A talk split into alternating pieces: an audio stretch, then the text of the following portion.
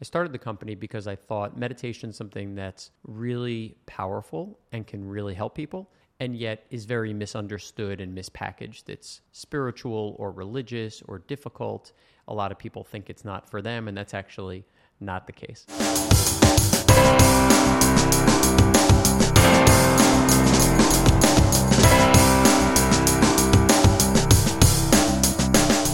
Welcome back to Halo Talks. This is Pete Mauro Integrity Square. I have the pleasure of having Stephen Sokoler with me uh, from uh, a native New Yorker who went from Deal Toys to Journey Meditation. So I want uh, all of our listeners to hear your your story of getting to a, a, peaceful place and make sure that they know that they can get to the same place. So welcome to the show. Thank you. Excited to be here.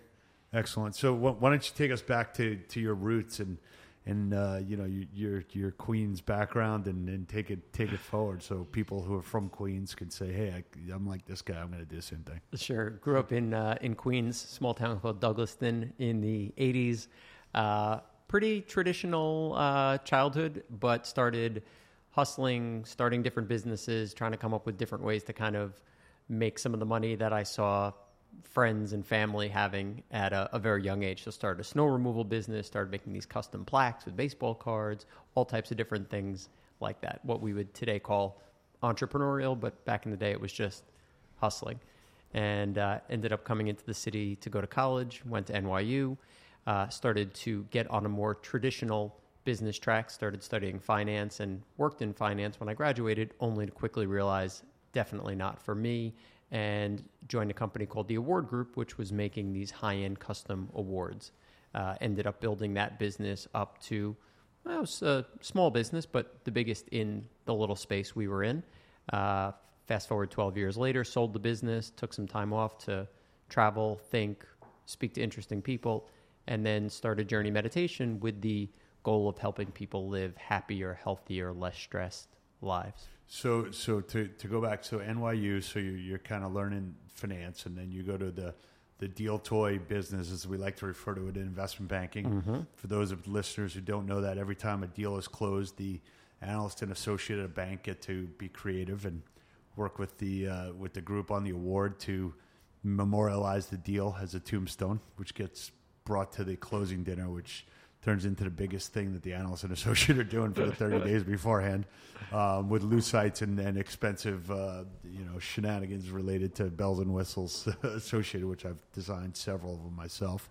Um, is that what's going on with that business now? Is that still alive yeah well? still, is, right? yeah it's still going great. I went to the uh, the wedding of my former art director a close friend of mine who was I think she was probably the fifth hire back in maybe 2005 uh, and I saw the whole the whole gang. Uh, the CFO is one of my best friends, and the business is uh, continuing to do well, continuing to thrive. So that that feels really good that it was set up to to go on and, and achieve great things. That's great. So you're a serial entrepreneur. How, how do you get to how do you stop at meditation? How did that come about?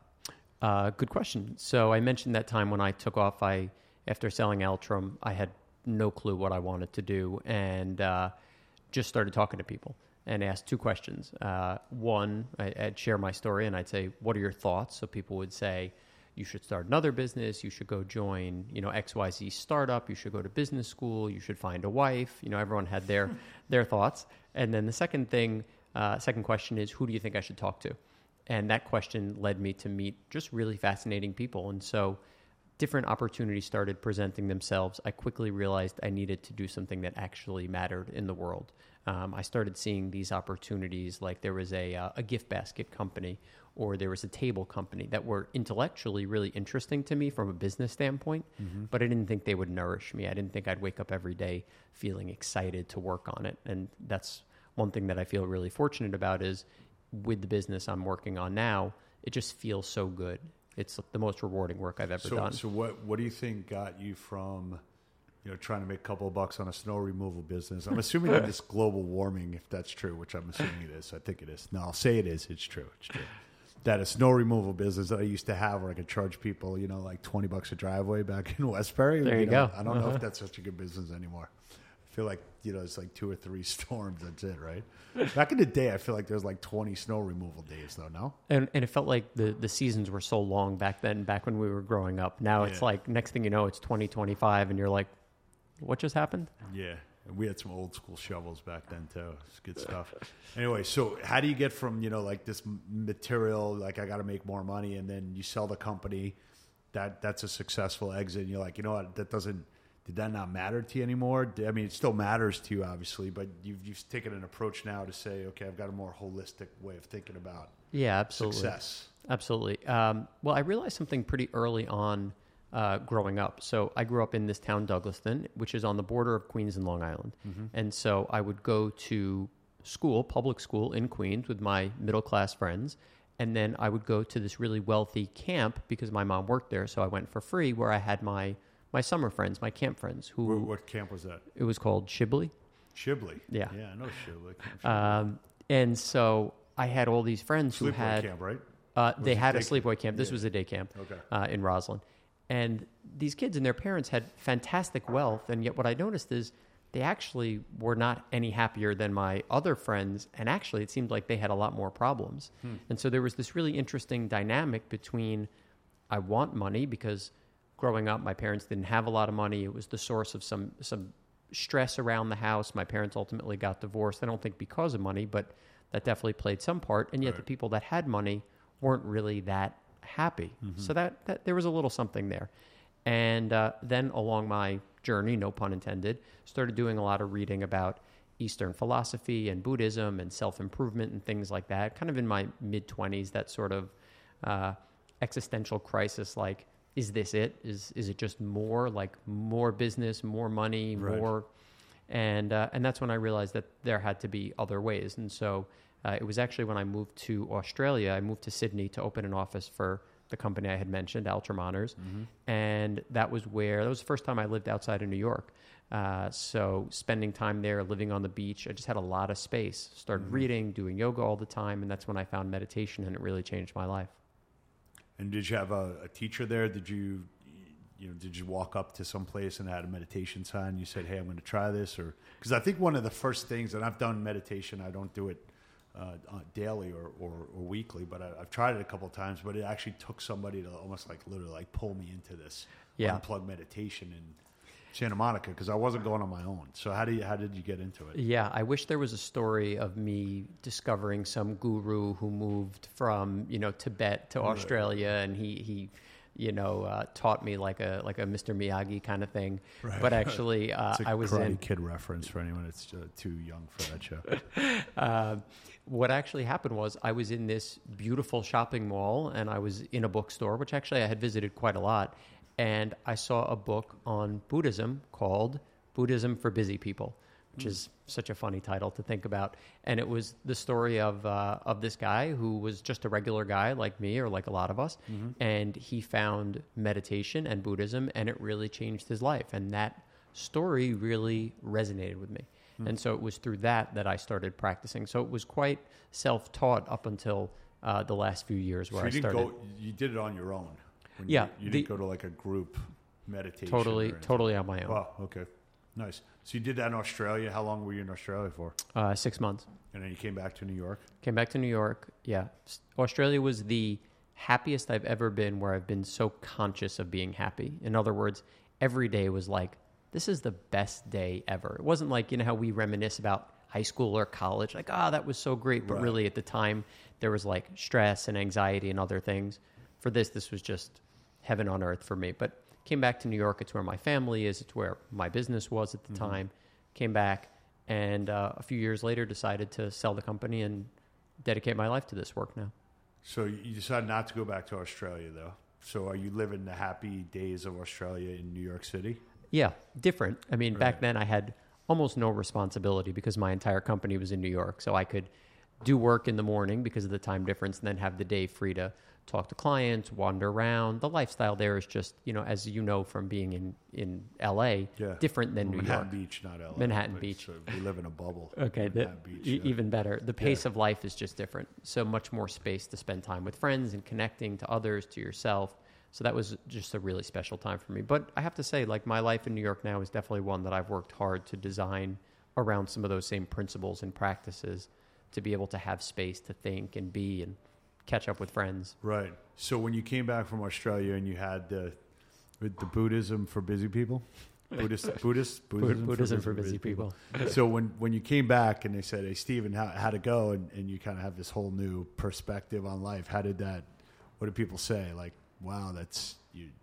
you you're acting differently. You're No, anything, or is like it was much more- more internal. Yeah, it was much more subtle than that. You know, it wasn't like I went to Australia, lost 100 pounds, and came back and, Right, and was okay. like, hey, look at me now. It was more a subtle shift. And I think the whole thing, the whole journey from the beginning, whether it was those seeds that were planted when I was in camp growing up, whether it was some of the early sort of self discovery, self development work that I did in my mid 20s, or here, the Australia thing was kind of early 30s, it was all just just sort of one flow. It wasn't like a, anything drastic. Um, so I couldn't, I can't say it shifted my perspective in a major way. Like six months later, I'm a different person, but it was more, more subtle than that. Gotcha. So you start up Journey Meditation, and you know, once you tell us what what the company does and, and what you're trying to accomplish. Sure. Um, so I'll tell you why I started the company. Actually, I started the company because I thought meditation is something that's really powerful and can really help people, and yet is very misunderstood and mispackaged. It's spiritual or religious or difficult. A lot of people think it's not for them, and that's actually not the case. Uh, it's one of those things where um, it can really be a simple, approachable, and powerful tool for people. And so I thought, how do we create something that will really resonate with people? And I thought of my mother, who I mentioned before. My mom's a school teacher in uh, Queens, and or technically in Long Island. And I thought, how is she going to find it? It's not going to be reading a book on Buddhism. Or my brother, who my best friend works at a hedge fund here in the city, he's not going to go down that track. So how do we create something that will really resonate with people and meet them where they are? Okay. And so that was the that was the sort of impetus for starting the company. And were you, when when you were thinking about that, were you thinking about what's the business model, what's the revenue model, or was it really like what's the frustration for me to get this knowledge to these people? Both.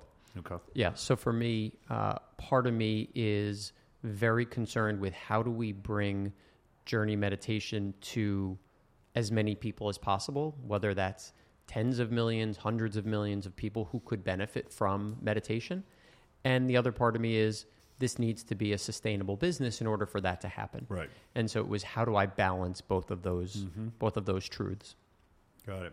So so how did you balance both of them, and, and, and where you what what path or what's the distribution channel that you've uncovered that's resonating with with companies and with the people? Sure. directly? Yeah. So, to tell you how we started, I put together a team of experts in modern science and ancient wisdom. So, the idea was to take these practices that human beings have been doing for thousands of years and combine it with everything we now know about how the brain and body work. And once we had this very simple, approachable, yet powerful practice, I took it to corporate America because obviously there's a need, and that's an audience that I knew really well. And so we were able to get started very quickly in teaching very hardworking, somewhat stressed individuals at a variety of companies. And so Warby Parker was our first client. Then we started teaching at Time Warner, Condé Nast, Nike, Facebook, Disney, et cetera. So we really found a, an audience there. Um, and we were fortunate. We then expanded to uh, now 10, 10 cities that we teach in. And uh, what I think is the sort of beauty of the way Journey works is we teach in a corporate setting and we're talking to employees of a corporation, but we're talking to them as people. So you may show up as the marketing manager of Dow Jones, but we're talking to you about your life, about dealing with stress in work, at home, and everywhere else. So I think that's where the sort of sort of some of the magic happens. What's the what's the format of those meditation sessions? Sure, great question. So the way we teach Thank is every every week has a different theme. So we do 30 minute classes, same time, same place every week. And the reason is we want it to be digestible, easy for people to fit into their schedule. Mm-hmm. So each week I'll have a theme like stress or resilience or balance or peace of mind. At the beginning, the teacher will share some of their personal experience with that topic and then the science. The idea is some people really, the science really resonates, and other people couldn't care about the science, but hearing a personal story really lands. Gotcha. Then you have the meditation itself, so the journey practice. We start out at 10 minutes and then slowly expand to 15 minutes. Okay. And then the last part of the class is a Q&A and a daily happiness tip. So an actionable item that people can walk out of the room with to live a happier, healthier life. Got it. And then is that is that a meditation they could do on their own? Absolutely. Yeah, gotcha. Absolutely. So we provide all of our clients with a platform so that they have an intro, a 10, a 15, and a 20 minute version of that same recording Mm-hmm. because people generally like to be guided, but they could do it on their own just as easily. Got it. So, meditation, would you say, is for everyone? Absolutely. Gotcha. And from a standpoint of the people that are educating others on meditation, you want to be basically a stamp of approval on those, you know, educators and, and instructors and, and trainers, or like what, what what when you view the vision of what's the umbrella company of Journey Meditation? Is it people that you certify as allowed to go into these corporations? Is it they need to be employees of your company? How, how do you think about making this into every company's got a journey meditation consultant or trainer? What would you like? Yeah. To, what would you like to re, me to refer to? Healers, Definitely not. Teachers. teachers. Thank you. Teachers. Uh, well- Healers was something that came up the other day. I don't know why it was on the top of my tongue. I'm sorry about that. I no, it's, no, everyone. it's, uh, but if you're a healer, it's not a bad thing. no, it's great. Hey, I, Something magical about it. I think I think a lot of our teachers would actually consider themselves healers. Um, when when we think about it, we think about it as as teaching, as Right, sharing. Right. Um, the answer is we're very open. So we started in the corporate world because we knew that we'd be able to touch a lot of people's lives quickly through that as a result of the work that I did previously, our understanding of that audience, etc. If Journey ends up being something where we train tens of thousands of teachers throughout the world and they're able to take Journey into their local community and teach it in a way that really resonates, mm-hmm. amazing.